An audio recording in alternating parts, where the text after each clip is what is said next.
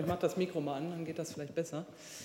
Vor allem, weil wir die Jugendbegegnung ja aus dem Januar verschieben mussten, bin ich sehr froh, dass wir das jetzt hier im Mai auch nachholen ähm, durften oder können, ähm, weil mir das auch sehr wichtig war, dass wir das auf jeden Fall nicht ausfallen lassen, sondern die Gelegenheit haben, erstens bei diesem wichtigen Thema, aber weil ich auch so viele engagierte junge Leute hier sehe, einfach auch in den Austausch zu kommen. Diese Jugendbegegnung ähm, ist ja schon seit 1997 ein fester Bestandteil auch äh, der Gedenkveranstaltungen, die wir haben. Und äh, diesmal war es ja eine ganz besondere Veranstaltung, auch unter dem Thema Wannsee-Konferenz. Ähm, ich denke, da haben ja auch viele Veranstaltungen im Rahmen äh, der Jugendbegegnung jetzt auch stattgefunden. Und da bin ich quasi auch schon ganz gespannt, welche Eindrücke Sie haben, ähm, was Sie so erlebt haben oder wie Sie manche Dinge auch empfunden haben. Das würde mich einfach mal interessieren. Denn Sie wissen vielleicht, ich war ja zur Gedenkveranstaltung in Israel, vielleicht haben Sie das mitbekommen, ähm, und äh, da habe ich auch sehr viele Zeitzeugen noch gesprochen. Und das ist schon, äh, muss man sagen, sehr emotional. Also jeder hat ja so seine, seine eigene Geschichte. Und ich habe gelesen in Ihrem Programm, Sie haben ja, glaube ich, auch noch einen Zeitzeugen auch getroffen äh, zum Gespräch. Und äh, wahrscheinlich ist es Ihnen genauso gegangen wie mir, wenn man diese Geschichten hört und ähm, trotzdem so, ein, so, eine Herzlichkeit empfindet, dass Sie einfach Ihre Geschichte auch weitergeben wollen, dass Sie erinnern wollen. Und ähm, das, ist, ähm, das war für mich auch so bewegend, äh, dass Sie auch gesagt haben, ich erzähle die Geschichte deshalb, damit sie das weitererzählen, damit das in Erinnerung bleibt, weil die Zeitzeugen werden ja irgendwann nicht mehr da sein, bedauerlicherweise. Und deswegen ist ja unser Anliegen auch, auch hier im Deutschen Bundestag, diese Erinnerungskultur aufrechtzuerhalten, aber auch darüber zu reden, was wir heute an Antisemitismus erleben, der ja wieder erstarkt, wenn man sich so manche Wortbeiträge und Diskussionen anhört oder wenn ähm, das Wort Jude als Schimpfwort auf Schulhöfen wieder benutzt wird, äh, wenn, man, wenn man das mitbekommt. Ähm, so dass wir als Gesellschaft, aber auch in der Politik auch eine große Aufgabe für die Zukunft haben. Also nicht nur das Erinnern, sondern wie gehen wir eigentlich auch aktuell in, äh, in Familien, in der eigenen Verwandtschaft, Bekanntschaft äh, oder wie gesagt mit Freundinnen und Freunden damit um, wenn sowas passiert. Und da bin ich, wie gesagt, sehr interessiert, äh, dass Sie mir auch einfach mal Ihre Erfahrungen so ein bisschen schildern. Aber Sie können mich natürlich auch alles fragen, was Sie fragen möchten. Dafür bin ich heute hier. Und diese Stunde sollten wir nutzen, einschließlich Foto. das bekommen wir auch hin. Und äh, insofern freue ich mich wirklich, dass wir hier heute zusammenkommen und die Gelegenheit haben, hier im Deutschen Bundestag uns auch nochmal auszutauschen. Das soll als Vorbemerkung reichen, sodass wir noch genügend Zeit haben, uns auch ein bisschen auszutauschen. Herzlichen Dank und Feuer frei. Ich glaube, du moderierst. Genau. Ich moderiere, Frau Präsidentin. Wir freuen uns sehr, dass Sie heute trotz Ihres vollen Terminkalenders und auch der angespannten weltpolitischen Lage die Zeit gefunden haben für diese Diskussion mit den Teilnehmerinnen und Teilnehmern der Jugendbegegnung. Und ein einleitendes Wort und eine Begrüßung haben Sie schon vorgenommen als Gastgeberin hier im Hohen Haus. Insofern würde ich jetzt überleiten zur Fragerunde und bitte die Teilnehmerinnen und Teilnehmer, ihre Fragen an die Präsidentin zu richten, äh, sich, wie gesagt, zu melden, sich vorzustellen mit Namen und vielleicht aus welchem Bundesland und äh, aus welcher Einrichtung sie kommen. Bitte schön. Äh, hallo, Frau Präsidentin. Äh, mein Name ist Emilia Taran. Ich bin von der Landesarbeitsgemeinschaft der Gedenkstätten und Erinnerungsinitiativen zur NS-Zeit in Rheinland-Pfalz, bin aber auch gleichzeitig beim Zentralrat der Juden in Deutschland aktiv, vor allem beim Projekt Meet a Jew.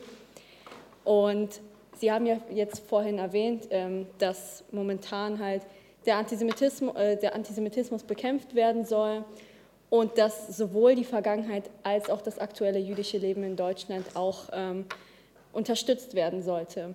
Ähm, jetzt haben wir auch gesehen, vor allem jetzt in den letzten Jahren, vor allem auch jetzt seit letzten Mai, ist der Antisemitismus sehr, sehr, sehr stark gestiegen, was auch äh, die Jüdinnen und Juden in Deutschland sehr auch viel mitbekommen, vor allem auch die jüngere Generation, vor allem Kinder und Jugendliche, die total überfordert sind, auch in Schulen.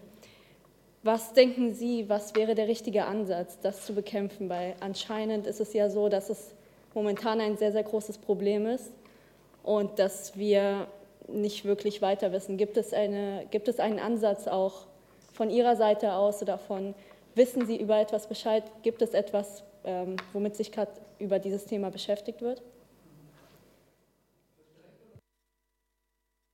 Ich versuche es mal direkt zu machen. Also was natürlich immer hilft, ist, ähm, dass man sich begegnet, dass man äh, Vorurteile bekämpft. Das ist ja ganz entscheidend, dass äh, auch junge Leute erstmal wissen, was ist überhaupt jüdisches Leben, was äh, hat das ähm, mit mir zu tun, dass man eben genau als Organisation oder ähm, Verband, Verein äh, Begegnung schafft. Ähm, das ist, glaube ich, das A und O. Auf der anderen Seite natürlich rechtlich können wir als Politik eine Menge tun, dass man ähm, äh, bestimmte äh, Bezeichnungen, also bei Demonstrationen, die hatten wir ja gerade erst wieder, dass sowas dann am Ende auch im Strafgesetzbuch landet, also dass das dann auch bestraft und und nachverfolgt werden kann. Und ähm, das andere ist tatsächlich, dass wir, und das, ich finde, das muss man auch ansprechen, dass wir durch durch Zuwanderung zum Teil ähm, auch das, was äh, verfeindete Länder miteinander ähm, haben, natürlich auch hier in Deutschland erleben, durch, durch verschiedene Religionen, das, was man aus seinem Heimatland mitbringt an Vorurteilen, Restriktionen, äh, dass das äh, hier sich widerspiegelt. Und die Frage ist, erlauben wir das, ja oder nein? Und da ist die Bundesinnenministerin Nancy Faeser sehr aktiv, dass sie äh, sowohl ähm, Hass, Hetze äh, in den sozialen Medien, aber eben auch äh, bei Demonstrationen, da wo es uns möglich ist, auch härter bestrafen will. Also das wird sicherlich auch noch ähm, in Gesetzgebungsverfahren hier Einklang finden. Da bin ich fest von überzeugt. Wir diskutieren das gerade auch in den Fraktionen. Und sie wird sicherlich auch als ähm, Innenministerin einen Vorschlag machen. Aus ihrer Sicht, das ist wichtig, aber viel wichtiger finde ich, Vorurteile abzubauen. Und das schafft man immer, wenn man sich mit Menschen ja, unterhält, begegnet. Was denkst du? Warum denkst du so? Warum denkst du so über mich?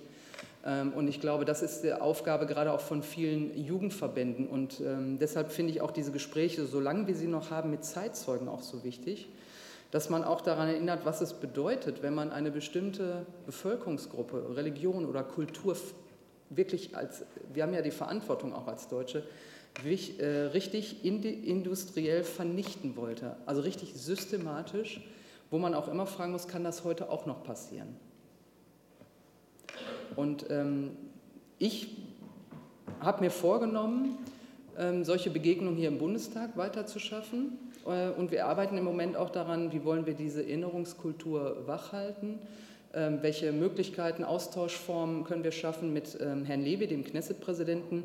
Dem war das auch ein großes Anliegen, junge Leute zusammenzubringen. Wir werden jetzt auch junge Parlamentarier zusammenbringen verschiedener Kulturen, Religionen, ähm, um auch dieses Format zwischen Israel und Deutschland auch mit jungen Abgeordneten zu machen, dass auch die sich untereinander politisch austauschen, kulturell und ähm, über Probleme reden, die wir haben. Und das ist, glaube ich, ähm, ein wichtiger Schritt. Also das, äh, und Sie sind ja alle aus Jugendverbänden an Einrichtungen, solche Formate zu nutzen, offensiv auch mit Vorschlägen an uns heranzutreten. Wenn Sie sagen, das wäre unser Vorschlag, wir hätten gerne dies oder jenes, kann man das umsetzen?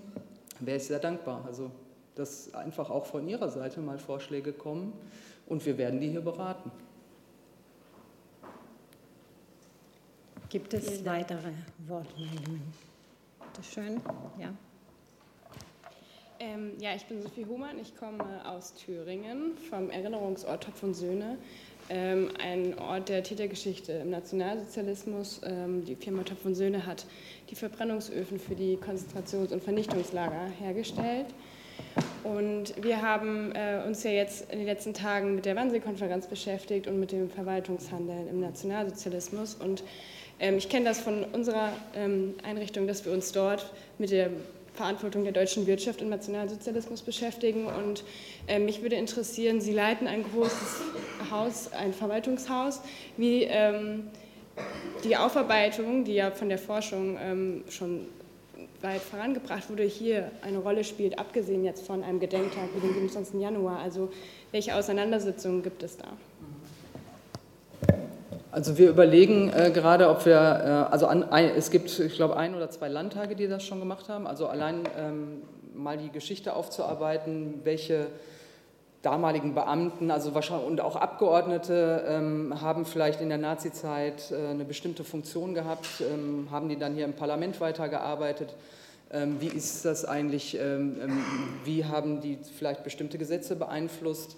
Wahrscheinlich leben äh, die Abgeordneten nicht mehr, aber trotzdem sind wir in der Überlegung, diese Aufarbeitung auch wissenschaftlich zu machen. Wir haben ja auch eine eigene Geschichts- Abteilung oder Kommission. Also wir überlegen gerade, wie wir das machen, weil ich das notwendig finde. Ich weiß, dass die Ministerien das zum Teil schon gemacht haben, also für ihren Teil. Und wir überlegen das im Moment für den Deutschen Bundestag auch zu machen. Wir überlegen, sind noch in der Überlegung, wie oder ob mit extern oder ob wir unsere eigen, eigenen ähm, Historiker auch ähm, daran setzen, ähm, um tatsächlich mal herauszufinden, wer war damals eigentlich in bestimmter Funktion ähm, hat das Einfluss auf aktuelle Gesetzgebung gehabt? Also nicht aktuell, aber damals, als Sie dann vielleicht sogar Abgeordnete waren. Ähm, und das ähm, ist ganz spannend. Also das, das ist in der Tat etwas, worüber wir gerade nachdenken, weil es auch zum Teil zur Erinnerungskultur passt, dass man auch seine eigene Geschichte als Parlament, als Verwaltung äh, aufarbeitet. Also auch im Zusammenhang mit der Wannsee-Konferenz, dass man sieht, das war ja wirklich, wenn man das so sieht, ja, Generalstab wie Beamte halt vorgehen. Ne? Das, da ist ein Thema und äh, das muss umgesetzt werden und dann planen wir das. Und äh, das mit so einer ähm, Menschenverachtung einfach so ein Programm durchgezogen wird, äh, finde ich zumindest ähm, wichtig aufzuarbeiten. Wie waren eigentlich damalige Beamte beteiligt? Was hat der Bund oder damals der Reichstag, was war da politisch, was ist da beschlossen worden? Äh, und was war vor allen Dingen nach dem Krieg? Äh, wo sind die eigentlich alle geblieben? hatten die dann wiederum, das wissen wir ja zum Teil ja auch, wieder verantwortungsvolle Aufgaben. Und ähm, insofern haben wir das vor, das zu machen. Ich kann nur noch nicht einen Tag sagen, also wann, wann wir es einberufen, aber das äh, werde ich mit meinen Vizepräsidenten im Präsidium, werden wir das nochmal besprechen. Das war da auch schon Thema, wie wir das aufarbeiten wollen. Weitere Fragen? Nehme ich mal die Seite. Ja, ähm, hallo Frau Präsidentin. Äh, mein Name ist äh, Markus Huth und ich komme von der Landesarbeitsgemeinschaft der Gedenkstätten und Erinnerungsinitiativen zur NS-Zeit in Hessen. Und ähm, mich würde mal ganz praktisch Ihre persönliche Meinung interessieren. Wir haben jetzt uns ähm, in den letzten Tagen sehr, sehr viel mit der Täterseite beschäftigt und ähm, erlebt, wie ähm, gewissenlos doch diese Täter gehandelt haben und ähm, ja, jegliches rationale Denken irgendwie auch ausgeschaltet haben, wie Sie das eben gerade so schön formulierten, um dieses, diese Tagesordnung sozusagen umsetzen zu können und diesen Punkt, der auf der Tagesordnung stand. Und ähm, das hat ja, wie wir alle wissen, sehr, sehr viele Opfer nach sich gebracht. Und deswegen hat mir dieser, diesen letzten Tage nochmal umso bedeutender gezeigt, wie wichtig es auch nach wie vor ist, ähm, wirklich aktiv an die Opfer zu erinnern und ähm, immer weiter in unserer Gesellschaft, wirklich auch in der Mitte unserer Gesellschaft, diese Erinnerung an die Opfer herauszustellen. Und ähm, ich persönlich bin da ein, ein, sehr, sehr großer Fan ähm, von dem Projekt Stolpersteine, was es ja hier ähm, bundesweit, europaweit gibt. Und mich würde da einfach mal, weil ich auch weiß, dass es da geteilte Meinungen zu dem Projekt gibt, Ihre ganz persönliche Meinung zu dem Projekt interessieren. Das kann ich gerne sagen, weil ich, ich weiß, dass da auch ähm, bei vielen, ähm, also ich glaube, die Frau Knoblauch ist da sehr, sehr kritisch, weil sie sagt, äh, da werden die Opfer quasi nochmal mit Füßen getreten, wenn man so Stolpersteine hat. Ich persönlich bin ein, ein Fan davon. Also ich bin auch immer dabei, wenn neue Stolpersteine ähm, eingesetzt werden, ähm, weil es, und mir geht es auch so, wenn ich, also ich weil ich das äh, wichtig finde. Ich gucke auch immer, wenn ich irgendwo langlaufe, ob da welche sind. Äh, das ist für mich ein Erinnerungspunkt und nach Möglichkeit versuche ich auch nicht drauf zu laufen, weil ich das schon verstehen kann, dass andere das so empfinden. Also jetzt werden wir nochmal mit Füßen getreten. Äh, ist, deswegen ähm, gibt es halt auch die Diskussion, dagegen zu sein. Aber wie gesagt, ich kann für mich beantworten, ich finde es gut. Man macht sich Gedanken und ich habe, als ich in Israel war, durfte ich ja auch eine Kerze anzünden für Irma Nathan, ähm, die bei mir, wie gesagt, gegenüber, äh, den, da wo ich wohne, gegenüber den Stolpersteinen auch in der Straße, man beschäftigt sich dann einfach. Man, denkt, man guckt und denkt, was war das, was ist das? Äh, man blättert vielleicht nochmal nach oder heute googelt man oder was auch immer und kann so ein bisschen was rausfinden oder fragt mal die Stadt, Stadtarchiv und, oder geht auf die Seite, wo man die Stolpersteine auch findet. Und ich finde das wichtig. Ähm, und ähm, Yad Vashem war sehr dankbar, dass wir ähm, den Namen oder dass ich den mitgebracht habe aus, aus Deutschland. Die haben dann nochmal ein Gutachten gemacht und mir dann auch geschenkt und äh, das nochmal ein bisschen nachvollzogen. Und ich bin da jetzt quasi mit einem Formular auch aufgenommen, äh, dass ich äh, diese Irma Nathan nochmal ähm, veröffentlicht habe. Und ähm, in Yad Vashem haben die ja eine, eine Homepage, wo die dann quasi ähm, diese Geschichte nochmal veröffentlichen. Und darüber findet man auch wiederum Freunde, vielleicht Angehörige. Ähm, und äh, das finde ich ist eine wichtige Aufgabe. Deswegen finde ich diese Aktion Stolpersteine wirklich, wirklich äh, gut. Weitere Fragen? Ganz hinten. Ähm, hallo, mein Name ist Melissa Segi, ich komme aus Sachsen und ähm, bin von den Sinti- und Roma-Vereinen Romanus Sumnal in Leipzig und Amaro Trom in Berlin. Ähm, genau, erstmal wollte ich mich herzlich bei Ihnen bedanken und auch für die Jugendbegegnung, dass wir die Möglichkeit haben, Ihnen unsere Fragen zu stellen. Ähm, meine Frage betrifft ähm, eher gerade die Pro ähm, Situation in der Ukraine. Und zwar gibt es das Problem, dass es ähm, Roma-Flüchtlinge aus der Ukraine gibt, die leider kein, keine Pässe und aber auch keine Geburtsurkunden haben, also besitzen. Und haben es dementsprechend sehr schwer in Deutschland, gerade wenn sie hierher flüchten, flüchten möchten oder schon geflüchtet sind, hier die äh, Hilfe zu bekommen, die für andere ukrainischen Bürger mit Pass möglich sind und äh, ja, die, die sie bekommen. Und ähm, ich wollte fragen, ob Sie das wussten oder und ähm, auch, was könnte man dagegen tun? Also ähm, ich weiß das und wir haben das auch schon gehört, dass es da Schwierigkeiten gibt. Ich weiß aber auch, dass das Innenministerium äh, eine Stelle auch eingerichtet hat, wo man solche Fälle melden kann. Also, und die wollen denjenigen dann auch weiterhelfen nach Möglichkeit. Also deshalb, das Thema ist hier im Deutschen Bundestag oder insbesondere auch bei der Innen Ministerin, die ja zuständig ist für diesen Bereich, angekommen. Und zufällig ist mein Wahlkreiskollege, der Mahmoud Özdemir, ähm, parlamentarischer Staatssekretär, der hat damit auch zu tun ähm, mit den Geflüchteten jetzt aus der Ukraine und der kümmert sich auch um solche Fälle. Also insofern ähm, einfach auch äh, die Wege mal gehen, offiziell äh, zu melden. Und äh, wie gesagt, meine SPD-Fraktion hier hat auch eine Anlaufstelle, eine, eine Abgeordnetenkollegin, die sich jetzt auch um Fragen aus Wahlkreisen kümmert, ähm, von Abgeordneten. Ich denke mal, die anderen Fraktionen machen das auch überwiegend. Aber wichtig ist natürlich die zentrale Stelle äh, im Innenministerium. Also wenn da Fälle sind, kann ich nur anbieten, ähm, sich, ähm, sich da hinzuwenden und da nach Möglichkeiten zu suchen, um denjenigen dann auch zu helfen.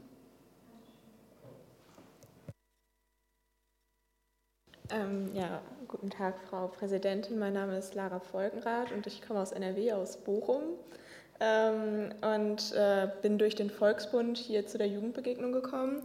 Ähm, meine Frage wäre, es gibt ja noch heutzutage sehr viele Holocaust-Überlebende, die eben in der Ukraine leben.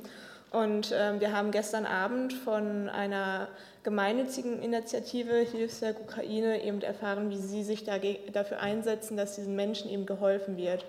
Ähm, und ich wollte fragen, inwiefern Sie denken, dass es auch Ihre Verantwortung ist, ähm, ja, dass diesen Menschen eben geholfen wird, dass sie eben nicht noch einmal einen Krieg durchleben müssen. Also ich kann jetzt nur für meine Ebene ähm, der Parlamentspräsidentin sprechen. Ich bin ja, war ja jetzt auch in der Ukraine und mein äh, Part ist ja immer mit dem jeweiligen Parlamentspräsidenten auch solche Probleme zu besprechen. Also wir haben auch aus deutscher Sicht die Hilfe angeboten, wenn Hilfe und Unterstützung für die Überlebenden äh, benötigt wird, um sie auch zu sichern. Wir haben auch angeboten, wenn, wenn das gewünscht ist, sie auch, äh, ich sag mal, zu evakuieren oder ähm, sie auch aufzunehmen in Deutschland, um sie auch zu schützen. Also das haben wir alles angeboten und das äh, ist auch zum Teil schon in Anspruch genommen worden. Und wir haben natürlich auch, wenn finanzielle Hilfe für den Schutz benötigt wird und so weiter, aber da, da sind wir wirklich im Gespräch. Also ich kann das zumindest auf meiner Ebene der Parlamentspräsidenten sagen, weil ich das mit dem Herrn Stefanschuk auch besprochen habe äh, ganz offensiv, wenn da Unterstützung und Hilfe zum Schutz gebraucht wird, ähm, dann machen wir das. Die, die, andere Geschichte ist natürlich, ich kann diesen Menschen ihre, ihre Angst, die sie natürlich aus dem Krieg haben, ich erlebe das auch im Moment in Nordrhein-Westfalen auf den Straßen oder überhaupt, wo ich bin, dass ältere Menschen, die eine, eine Nachkriegserfahrung haben, äh, auch, auch hier in Deutschland, also wirklich ältere Menschen vor mir stehen, einfach weinen, weil sie Angst generell vorm Krieg haben und so, ich sage mal, so Flashbacks plötzlich haben, wenn sie die Bilder im Fernsehen sehen und äh, Europa und Russland, Ukraine ist ja mitten in Europa, die natürlich auch eine große Angst haben, dass der Krieg auch zu uns kommt. Also äh, insofern ähm, haben wir da beide Seiten, äh, die gerade im Moment äh, auch traumatisiert sind aus einer, aus einer Zweiten Weltkriegs-Nachkriegsgeschichte äh, als Kinder. äh, die eine große Angst gerade haben. Aber was die Holocaust-Überlebenden angeht, da haben wir die Angebote auch seitens der Bundesregierung gemacht. Und es gibt im Moment auch ein Finanzierungspaket, weil viele Holocaust-Überlebende auch ganz kleine Renten haben, also kaum Geld, äh, also auch in Israel teilweise an der Armutsgrenze sind. Und da fühlen wir uns auch verpflichtet und haben jetzt auch hier im Deutschen Bundestag, ich glaube, bei der letzten Haushaltsrunde, Haushaltsberatung auch finanzielle Mittel zur Verfügung gestellt aus Deutschland heraus, um eben ähm, den äh, Holocaust-Überlebenden, die ganz wenige finanzielle Mittel haben, auch äh, von hier aus zu helfen, weil wir uns auch nach wie vor in der Verantwortung sehen. Guck noch mal in diese Richtung, bitteschön. Ähm, mein Name ist Marie Mittermeier, ich komme von der Gedenkstätte Deutscher Widerstand hier in Berlin. Und meine Frage ist vielleicht etwas genereller, ähm, ein bisschen auf Ukraine äh, bezogen. Und zwar, ähm, wieso glauben Sie oder woran könnte es liegen, dass ähm, mit den ukrainischen Kriegsgeflüchteten, man merkt ja eine andere Resonanz jetzt nicht nur von der Regierung, sondern auch von der Bevölkerung, wie sie die Flüchtlinge entgegennehmen im Vergleich zu, sagen wir, die erste Flüchtlingskrise oder syrische Flüchtlinge oder afghanische Flüchtlinge, die auch aus dem Krieg fliehen. Ähm, was glauben oder was ist Ihre Meinung dazu oder was denken Sie, warum das so eine andere Unterstützung bekommt? Grundsätzlich habe ich ein Problem damit, dass äh, es tatsächlich so ist, dass wir mittlerweile Geflüchtete erster, zweiter, dritter Klasse mhm das finde ich sehr schwierig. Das will ich mal direkt sagen. Das sehen wir auch. Es ist ein großes Problem, aber das sind halt auch andere Rechtskreise. Ich bin jetzt keine Juristin, aber ich weiß natürlich, es gibt Asylverfahren und, und so weiter. Warum ist uns das vielleicht jetzt näher mit den ukrainischen Flüchtlingen? Ist nur eine, eine persönliche Einschätzung, es ist meine persönliche Wertung. Es liegt, glaube ich, daran, dass jetzt im Moment natürlich auch viele allein, also Frauen und Kinder kommen. Das ist ein Unterschied, ähm, wo ähm, ich sage mal aus Syrien auch sehr viele ähm, junge Männer gekommen sind oder, oder auch junge Menschen, äh, die natürlich von ihren Eltern auch geschickt wurden, so nach dem Motto, ich will, dass du dein Leben rettest. Ne? Wir kommen hier wahrscheinlich nicht raus, aber wir wollen, dass, äh, dass äh, dein Leben gerettet wird. Und haben quasi ihre Kinder oder Jugendliche alleinreisend oder alleinfliehend ähm, auf die Flucht geschickt. Und ähm, was ich auch, wenn ich Eltern wäre, auch so gemacht hätte, gar keine Frage. Und im Moment ist es eben jetzt, ähm, dass der Krieg uns irgendwie näher ist, weil er mitten in Europa ist. Das ist jetzt meine Prognose. Und wie gesagt, weil sehr viele Frauen kommen mit ihren Kindern, weil die Männer ja in der Ukraine bleiben müssen, um zu kämpfen. Das ist, glaube ich, so, so gefühlt, wenn ich so Gespräche führe, auch vor Ort bei mir im Wahlkreis, das macht, glaube ich, den Unterschied. Politisch finde ich es schwierig, ne, dass man sagt, die sind aber besser und die nicht. Äh, das finde ich schwierig. Das dürfen wir auch nicht zulassen, weil das wiederum zu Friktionen führt, die nicht gut sind. Ähm, deswegen habe ich das gerade so eingeleitet mit äh, Flüchtlingen erster, zweiter, dritter Klasse. Das ist schwierig. Ähm, ich weiß aber auch, dass die Innenministerin darüber nachdenkt, also wir sowieso in der, in der Koalition, jetzt auch die neue Regierungskoalition, äh, denkt natürlich auch darüber nach, bestimmte Verfahren anzupassen, ähm, auch Asylverfahren schneller zu machen, ähm, auch das, was wir mit Sprachkursen anbieten, auch anderen zukommen zu lassen. Also da gibt es äh, natürlich aufgrund dieser Erfahrung auch äh, politische Initiativen, die diskutiert werden. Aber wie gesagt, das ist meine Einschätzung, weil jetzt einfach viele, viele ähm, Frauen mit ihren kleinen Kindern kommen und dass man da irgendwie das Bedürfnis hat, sofort zu helfen und die, die Familien aufzunehmen. Also das ist nur meine persönliche Wertung an der Stelle. Äh, Dankeschön, Frau Präsidentin. Ich bin Daniel Cartwright, ähm, Freiwilliger an der Katze-Gedenkstätte Neuengamme in Hamburg. Ähm, Sie haben gerade eben Ihre persönliche Meinung geäußert und mich würde interessieren, inwiefern, inwiefern dürfen Sie Ihre persönliche Meinung äußern, wenn Sie gleichzeitig so einen Ort wie der Bundestag vertreten mussten? Also das Schöne ist, ich sage immer meine persönliche Meinung, wenn ich kann. Also zumindest in diesen Runden finde ich, man soll man auch offen über, über Dinge sprechen und ich finde, man sollte auch wissen, wie eine Parlamentspräsidentin auch persönlich denkt über bestimmte Themen. Äh, das lasse ich mir auch nicht nehmen. Aber wenn ich natürlich nach außen, also wenn ich jetzt Auslandsbesuche mache, habe ich den Deutschen Bundestag natürlich in Gänze äh, zu repräsentieren und da kann ich jetzt nicht mit meiner persönlichen Meinung immer hausieren gehen. Da muss ich schon gucken, dass ich dieses, diesen, diesen Bundestag nach außen vertrete. Ähm, deshalb dann bin ich auch äh, sozusagen als zweite Staatsfrau auch offiziell unterwegs. Ähm, und da sollte man sich mit persönlichen Meinungen zurückhalten, äh, weil man dann einfach das Gremium, also dieses Verfassungsorgan vertritt. Und äh, da haben wir ja ganz verschiedene politische Meinungen und ähm, deshalb ist das, muss ich das so ein bisschen trennen. Ne? Insofern ist die Frage äh, total berechtigt, aber dennoch habe ich zu bestimmten Themen auch eine persönliche Meinung. Ob ich das dann immer im Bundestag umsetzen kann, natürlich nicht, weil ich leite die Sitzung. Aber viele haben ja den Eindruck, ich könnte dann auch sofort ein Gesetz einbringen.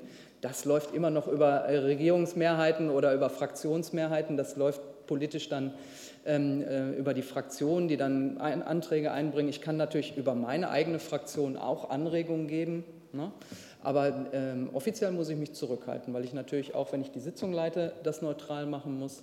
Und nach außen sowieso, da repräsentiere ich ähm, dieses, ähm, dieses Verfassungsorgan und da redet man dann nicht über persönliche Meinung, jedenfalls nicht in offiziellen Anlässen.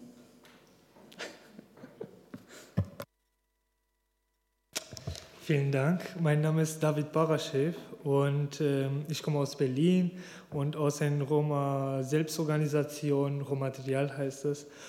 Und ähm, ich habe nicht eine Frage, sondern eine Angelegenheit und zwar äh, den Denkmal für die ermordete Sinti und Roma Europas ist gerade durch die hm, S-Bahn-Linie bedroht und äh, also die neue S-Bahn-Linie bedroht und äh, ich finde es sehr traurig und äh, ja, es hat auch was mit der Geschichte Deutschlands zu tun und warum dieses Denkmal da ist und warum gebaut wurde. Und ähm, anschließend dazu äh, wollte ich nochmal auf die aktuelle Situation weisen, dass Antiziganismus sehr präsent in unserer Gesellschaft ist. Und ich merke das, ich bin selber im Raum und ich erlebe das fast jeden Tag. Und ähm, ja, warum ist das also die Frage, sondern nee, die Anmerkung wäre, äh, was ich gesehen habe, ist es nicht so vertreten in die Politik, dass das präsent ist. Also wir reden über Antisemitismus, über Rassismus und das ist auch sehr gut, aber ich habe den Gefühl, dass wir in Vergessenheit ein bisschen raten so und äh, ja, danke. Also ich hoffe nicht, dass das in Vergessenheit gerät, weil wir natürlich äh, generell auch ähm, Diskriminierung ähm, und ähm, auch der, der Gruppe Sinti und Roma haben. Wir, wir gedenken auch immer. Ähm, das will ich auch sagen, weil wir auch überlegen, ähm, natürlich ist es, ist es so, dass wir immer äh, den Punkt haben, dass diese, diese äh, millionenfache Vernichtung des jüdischen Volkes. Also es sollte ja komplett vernichtet werden. Und auf der anderen Seite gibt es natürlich auch andere Opfergruppen, die natürlich genauso vernichtet wurden. Ne? Das, deswegen, das will ich gar nicht kleinreden oder anders reden. Deswegen, wenn wir jetzt immer über das eine Thema reden, haben Sie vollkommen recht. Das müssen wir genauso ähm, äh, wachhalten und daran erinnern und vor allen Dingen auch dagegen ankämpfen, weil es das heute genauso gibt. Ähm, und was das ähm, Denkmal angeht, da kann ich Sie beruhigen. Soweit ich weiß, hat es jetzt auch eine Vereinbarung gegeben, dass, ähm, dass man einen guten Weg gefunden hat, äh, trotz S-Bahn, U-Bahn, dass, dass wir da einen Weg gefunden haben. Das macht der Herr Kubicki in der, in der sogenannten Baukommission. Die haben da einen Kompromiss gefunden, der jetzt, glaube ich, auch dazu beiträgt, äh, zur Befriedung beiträgt, dass das äh, Denkmal oder Mahnmal dann auch einen würdigen Platz findet und nicht irgendwie untergeht. Äh, sondern dass wir das ähm, Problem lösen. Das ist mir zumindest gesagt worden. Also ich kann Sie da beruhigen, dass wir da schon drauf achten. Ähm, aber es ist, ist, so, dass es ganz viele Opfergruppen gibt ähm, und das äh, ist bei uns dann auch immer bei Gedenkstunden, überlegen wir natürlich auch immer, welche Gruppe beziehen wir ein und äh, es gibt auch die, die Gruppe der, der behinderten Menschen, ähm, der Homosexuellen. Also das war ja eine Vernichtung am Ende gegen alles, äh, alles, was irgendwie in Anführungsstrichen anders ist aus Sicht der Nazis. Und ähm, ich finde, das äh, darf nicht untergehen. Das, es sind genauso wichtige Gruppen, die Mord, Folter, Gräueltaten erlebt haben in der Nazizeit ähm, und äh, auch bis heute übrigens Diskriminierung erfahren. Ähm, und ähm, da sollten wir uns alle gegen stemmen. Und wir versuchen das eben, indem wir in unsere Gedenkformate oder Ausstellungen zu diesem Tag auch immer nutzen, so dass wir auch allen äh, Gruppen ein Stück weit gedenken können. Aber der Mord, diese Vernichtungs diese Vernichtungsmaschinerie gegen, gegen das jüdische Volk, äh, sie komplett auszurotten, das ist natürlich von der Dimension und der Größenordnung ähm, natürlich nochmal ähm, eine ganz andere Geschichte. Trotzdem gehören für mich alle dazu und das muss auch, äh, gehört auch für alle dazu, dass man nicht nur an die einen denkt, sondern eben die anderen Gruppen auch berücksichtigt. Und immer in dem Gedanken, kann das heute nochmal passieren? Wie weit geht die Diskriminierung und was können wir eigentlich heute dagegen tun, dass das, dass egal ob ich äh, gegen meine Religion oder wegen meiner Religion diskriminiert werde, wegen der Kultur oder meiner sexuellen Orientierung, ähm, das ist eigentlich die Hauptaufgabe. Und immer, Deutschland hat eine bestimmte Verantwortung aufgrund der Geschichte und äh, wir haben die größte Verantwortung, dass sowas nie wieder von Deutschen oder vom deutschen Boden ausgeht. Wollte nur noch kurz einwerfen, es gab schon mal eine Gedenkstunde und eine Jugendbegegnung zum Thema Sinti und Roma, aber das ist schon eine Weile her. So. Bitte schön. Ja, äh, schönen guten Tag und vielen Dank, Frau Präsidentin.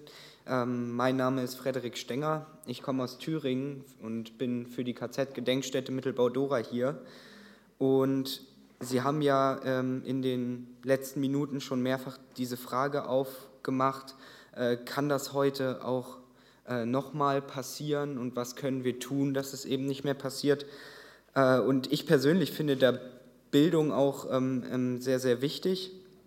Aber meine persönlichen Erfahrungen aus der Schule und jetzt auch aus der Gedenkstätte ist tatsächlich so, dass es in der Schule sehr viel eben um, um die Zahlen, um die Daten, um die Persönlichkeiten, die Fakten ging und weniger, ähm, ja, was hat das eigentlich mit uns zu tun, welches Ausmaß hat eigentlich Täterschaft, im, auch im Bereich von Verwaltungshandeln oder ähm, wie kann man dem ähm, auch heute eigentlich entgegenwirken, sodass das erst durch die Arbeit in der Gedenkstätte eigentlich ähm, so wirklich dazugekommen ist. Ähm, und gerade weil man auf politischen Reden auch eben immer wieder, Sie haben es eben auch erwähnt, dieses Schlagwort, dieses große Nie wieder hört, ähm, sehen Sie da gerade im schulischen Bildungsbereich auch Bedarf, dass es da ähm, ja im, im Geschichtsunterricht eine Umstrukturierung vielleicht braucht oder ähm, dass da eben auch der Rahmen verschoben wird, sodass das eben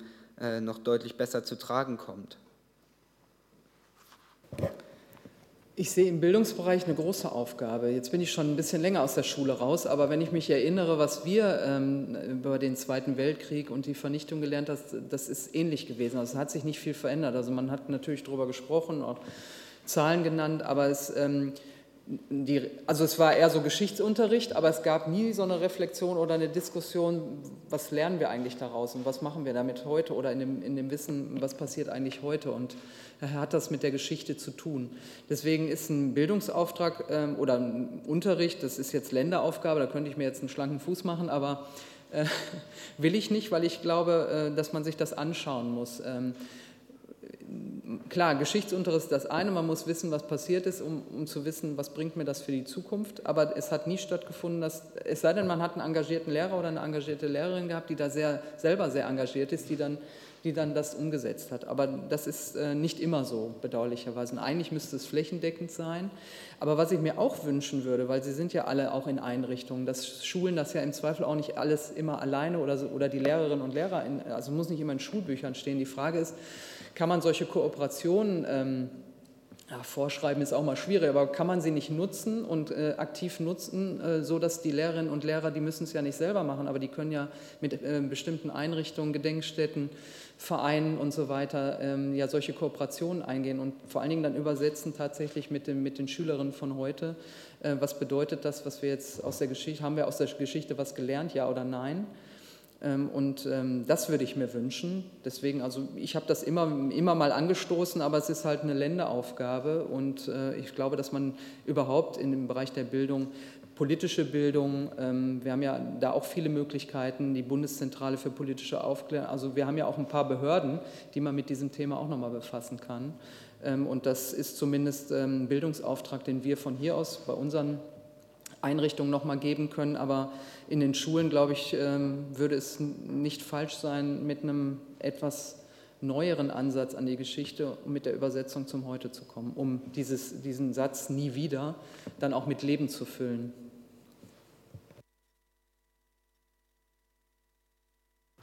Äh, guten Tag, Frau Präsidentin. Ich bin Fabian Walz aus dem Dokumentationszentrum Reichsparteitagsgelände Nürnberg. Ich hätte eine Frage an Sie. Haben Sie eine Oper in den Innenhof der Kongresshalle zu bauen?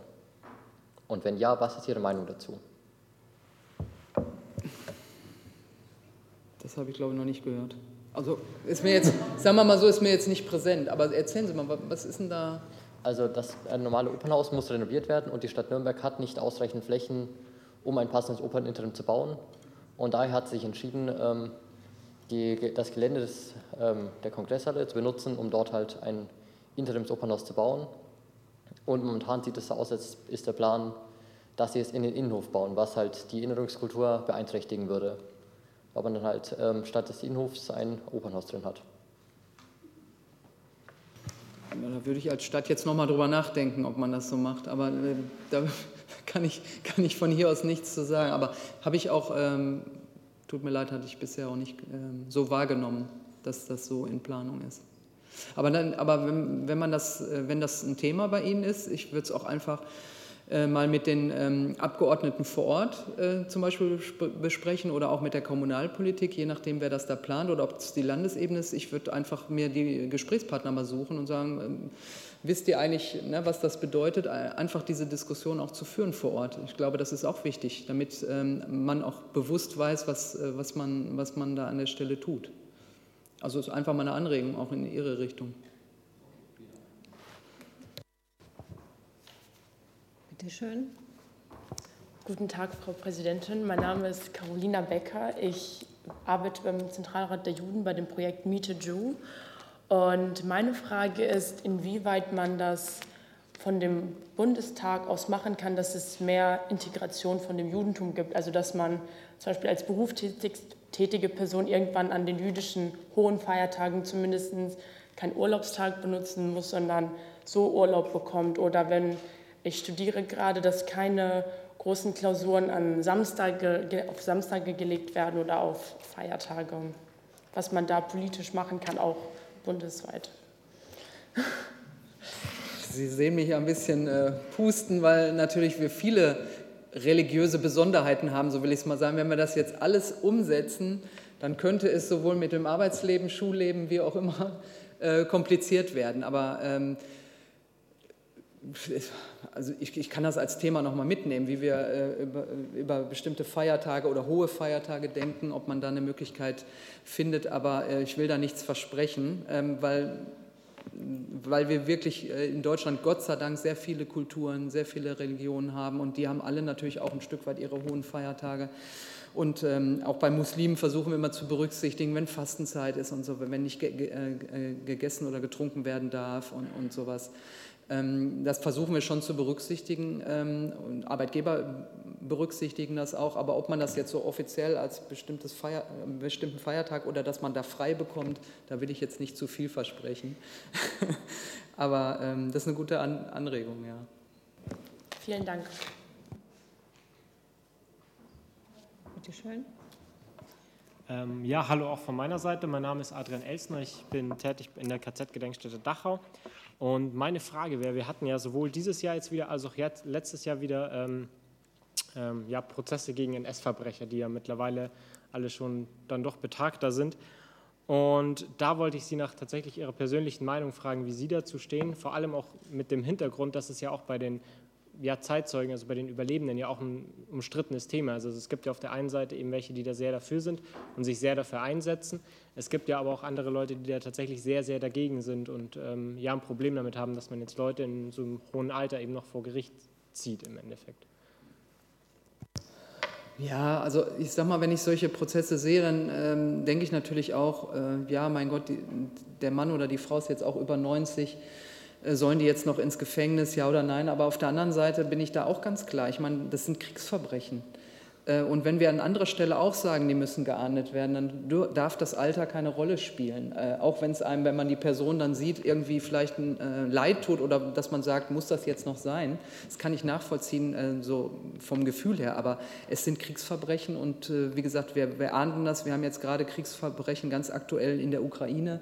Äh, und erst wenn die halt, wenn man denjenigen erst halt spät findet und der ist dann schon alt, ja, dann ist es so. Aber ich glaube, da, da, da kann man nicht drüber hinweggucken, nur weil diese Person jetzt ein gewisses Alter hat, vielleicht auch demenzerkrankt ist, dann nicht mehr zu einer Verurteilung zu kommen. Ich finde, dass dann, dann ähm, schadet man den Opfern nochmal, äh, wenn man das nicht macht. Und deshalb bin ich da eigentlich klar sortiert, obwohl es mir manchmal auch leid tut, wenn ich die Bilder sehe. Aber ich finde, es muss trotzdem so sein, ähm, weil natürlich auch die, die darunter gelitten haben, auch sehr lange nach Tätern gesucht haben. Und wenn sie dann gefunden werden, finde ich, dann kann man auch nicht drumherum und sagen, jetzt ist aber ein Alter erreicht, jetzt gibt es eine Amnestie. Ich finde, das geht nicht.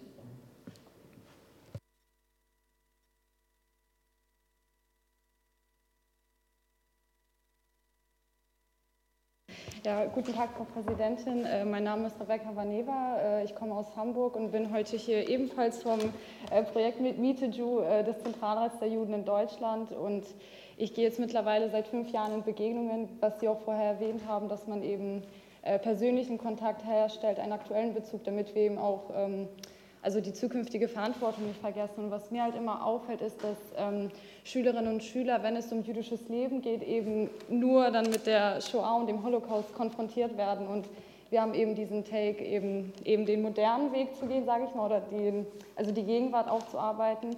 Glauben Sie, es gäbe irgendwie eine Möglichkeit, dass man vielleicht sogar unser Projekt irgendwie integriert? Weil ich finde es sehr schwierig, wenn nur die Shoah als jüdisches Leben äh, verkauft wird, sage ich mal, weil das einfach äh, der falsche Ansatz ist und das sollte nicht sein. Also ich habe eine Idee äh, im Kopf, ähm, zumindest die ich jetzt in Israel erlebt habe, die machen so Wohnzimmergespräche. Also ich habe ja selbst an einem teilgenommen mit einem Zeitzeugen. Und äh, das fand ich richtig toll, so als Format, dass man einfach auch mal mit jemandem zusammensitzt und auch dann äh, waren ganz viele junge Leute zugeschaltet, die dann auch Fragen stellen konnten. Äh, im, im, Videoformat kann man natürlich, wenn es jetzt keine Pandemie ist, natürlich auch körperlich dann machen, aber aber ja, aber das, das fand ich richtig toll. Und dann hat er natürlich, ähm, ähm, der Rabbiner Lau hat dann natürlich äh, seine Geschichte erzählt, aber trotzdem haben wir dann auch aktuelle Fragen noch beantwortet. Und dieses Format fand ich, fand ich sehr toll. Und äh, Sie sind alle schon sowieso engagiert und in diesen Themen drin. Aber meine, meine Idee ist auch so ein bisschen, wie komme ich an die Jugendlichen dran, die noch nicht so engagiert sind wie Sie. Also ich kann jetzt sicherlich noch äh, ganz lange mit Ihnen diskutieren, aber Sie sind ja schon von Ihrem Engagement so tief im Thema drin, äh, dass ich Sie eigentlich brauche, um an die jungen Leute ranzukommen, die eben ihre Probleme haben, die das nicht wissen, die keine Begegnung haben, die die Schimpfwörter benutzen, vielleicht sich gar keine Gedanken machen, warum sie die benutzen. So, wie komme ich eigentlich an die ran? Wie komme ich an, an, an die jungen Leute? Wie kriege ich die mit ihnen in die Verbindung, äh, um sich da auch richtig äh, austauschen zu können? Und äh, deshalb überlege ich natürlich auch für die nächsten Gedenktage oder wie immer wir das machen, auch nach anderen Formaten und vor allen Dingen, wie komme ich an andere Jugendliche ran äh, mit, oder wie bringe ich andere mit ihnen zusammen, die schon engagiert sind. Das ist so, das äh, treibt mich so ein bisschen um, um einfach auch diesen, diese Gedenktage ein Stück weit zu verändern, um eben auch andere Zielgruppen wieder zu erreichen, die wir auch heute erreichen müssen, um eben für die Zukunft auch was zu verändern. Und wie gesagt, dieses Wohnzimmerformat, ähm, das, also mir hat das sehr gefallen, das fand ich total toll dass man solche, solche Dinge macht. Und ich glaube, dass die Idee kann man auch hier aufnehmen. Ähm, weil das, ähm, ja, es hat einfach Spaß gemacht, dann darüber zu diskutieren. Äh, hört sich jetzt dumm an, es war, ist eine schlimme Geschichte, aber dann dahin zu kommen, genau aus, aus diesem Erleben, weil äh, Rabbiner Laus dann auch gefragt worden, was würde denn heute den Leuten mit auf den Weg geben aufgrund seiner Erfahrung. Das, das sind dann ganz tolle Gespräche, die da in so einer Wohnzimmeratmosphäre, gut, die war ein bisschen gestellt, wir waren in der Knesse, es war nicht ein wirkliches Wohnzimmer, aber man kann es natürlich in Wohnzimmer machen, in, solange man noch Zeitzeugen hat oder man hat die Generation, äh, die zweite Generation, ähm, die äh, zumindest über ihre Eltern oder Großeltern das weitertragen kann, weil ähm, wenn wir die Zeitzeugen nicht mehr haben, müssen wir die nächste Generation nutzen, die dann einfach die Geschichte der Eltern, Großeltern erzählen kann. Ähm, und das in so einem Wohnzimmerformat, das fände ich super.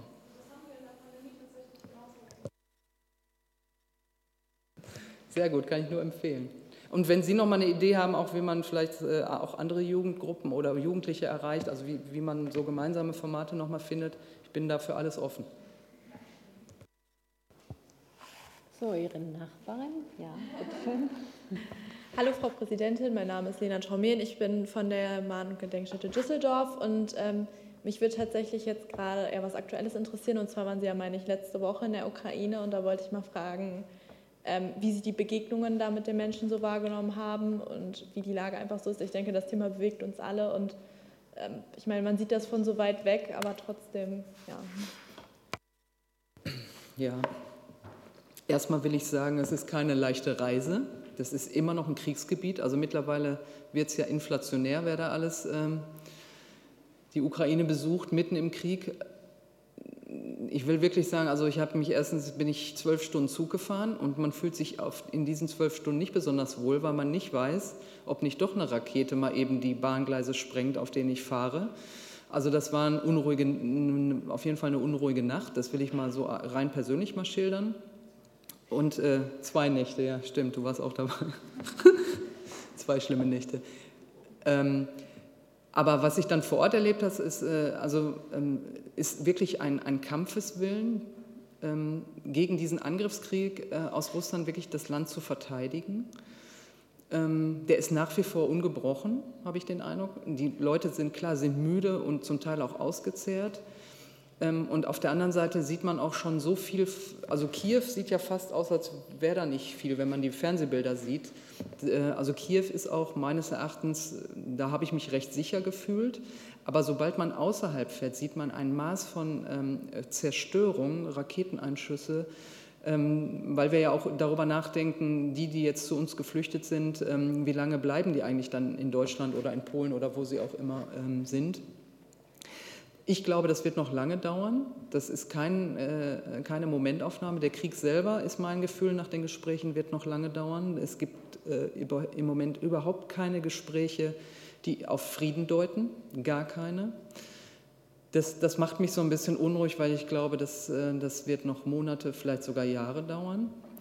So, und auf der anderen Seite, wie helfen wir den Leuten? Ähm, da sind, es gibt kein, äh, kaum Krankenhäuser, Wohnungen, von Schulen mal gar nicht zu reden, zumindest in, in, den Gebieten, wo ich jetzt war.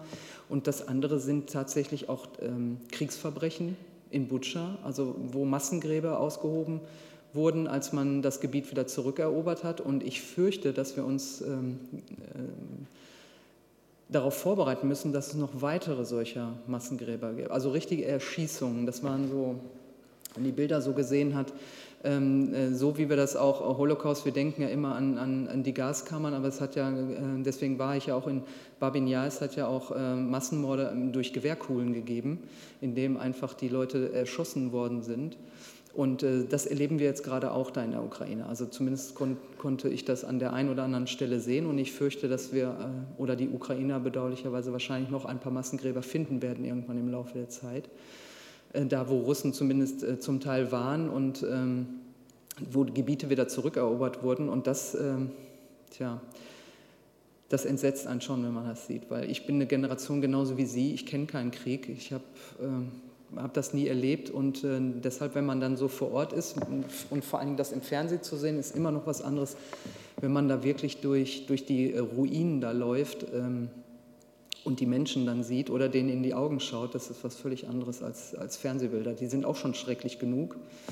Ähm, und wir haben jetzt hier im Deutschen Bundestag, glaube ich, die nächsten 14 Tage noch eine Ausstellung dazu. Die habe ich auch mit der Ukraine abgesprochen, dass, äh, dass wir diese Bilder auch nochmal zeigen auch aus Butscha, ähm, einfach um ähm, ja, dann auch allen nochmal die Möglichkeit zu geben, das ähnlich auch nicht zu vergessen und was, was Krieg eigentlich bedeutet. Und deshalb meine Eindrücke sind schon ziemlich tief, aber ich, leider habe ich auch keine gute Nachricht mitgebracht, dass äh, irgendwie ein Ende in Sicht wäre.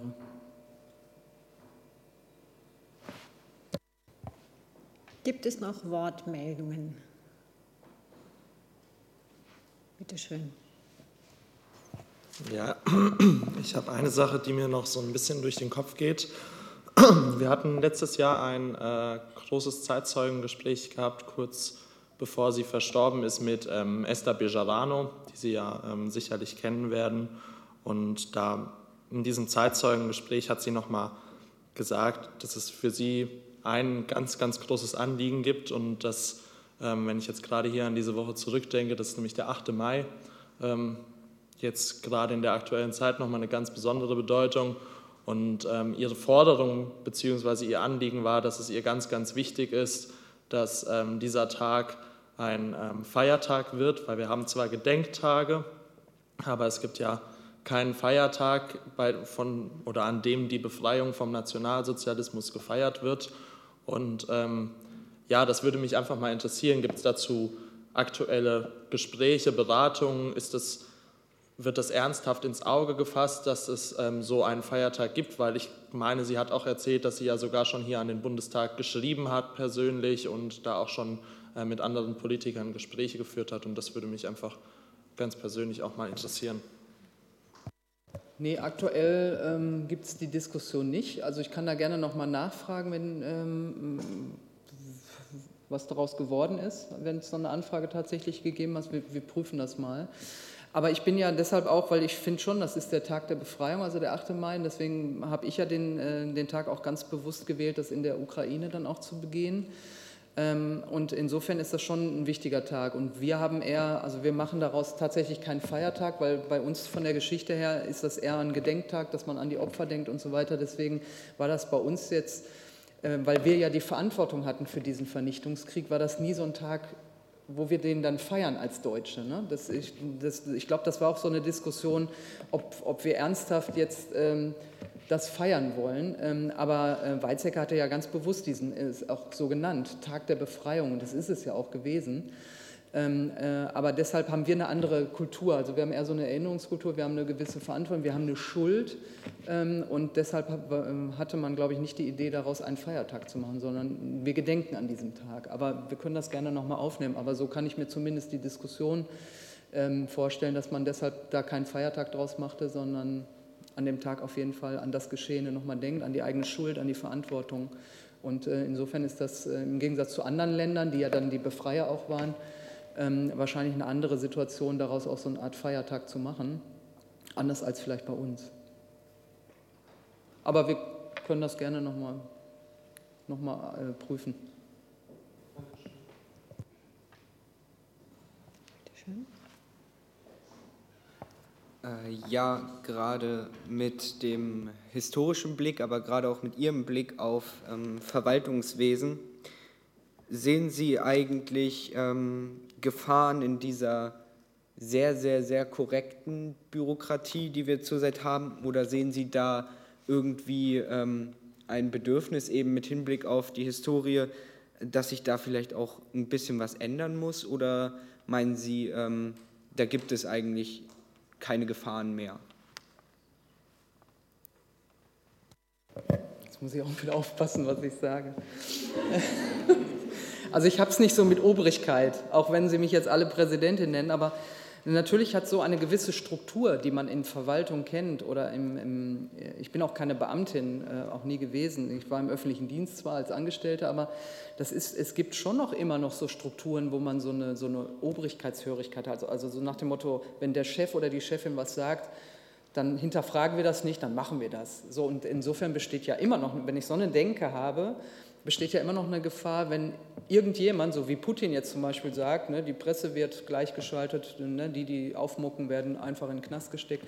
Und äh, es gibt Leute, die das vollziehen, besteht die Gefahr immer. Also die, ich, deshalb will ich das für Deutschland gar nicht kleinreden. Wenn man bestimmte Strukturen hat, kann sowas wieder passieren. Deswegen ist meine äh, Führungskultur eigentlich so, dass ich sage, ich will ja auch Widerspruch. Also nicht alles, was die Präsidentin sagt, muss jetzt sofort äh, die Hacken zusammenschlagen und das wird jetzt aber umgesetzt, sondern ich will ja auch die Diskussion. Ich will auch ähm, Mitarbeiterinnen und Mitarbeiter, die sagen, nee, ich habe aber eine andere Idee. Ähm, also das hat was mit Führungskultur zu tun. Ne? Und die ist entweder offener, kooperativ, es gibt ja verschiedene Modelle, ähm, aber so dieses, dieses, ähm, Stru diese Strukturen, die wir manchmal auch in dieser riesigen Verwaltung haben, die sind manchmal so angelegt, die ist sehr, sehr hierarchisch, äh, da wird äh, manchmal von oben nach unten gegeben, was von unten ähm, gedacht wird, kommt manchmal nicht bis ganz nach oben, das bleibt irgendwo hängen. Ähm, deswegen habe ich jetzt gerade gesagt, ich muss aufpassen, was ich sage.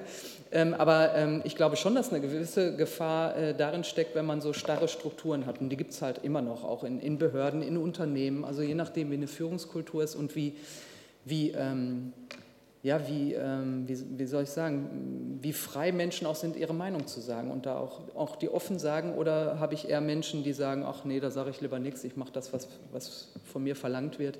Und ich äh, kann nur Sie darin bestärken, zu sagen, seien Sie immer jemand, ähm, ein Mensch, der auch Widerspruch gibt, der diskutiert, der Sachen hinterfragt, ähm, wenn Sie merken, hm, das stört mich irgendwie.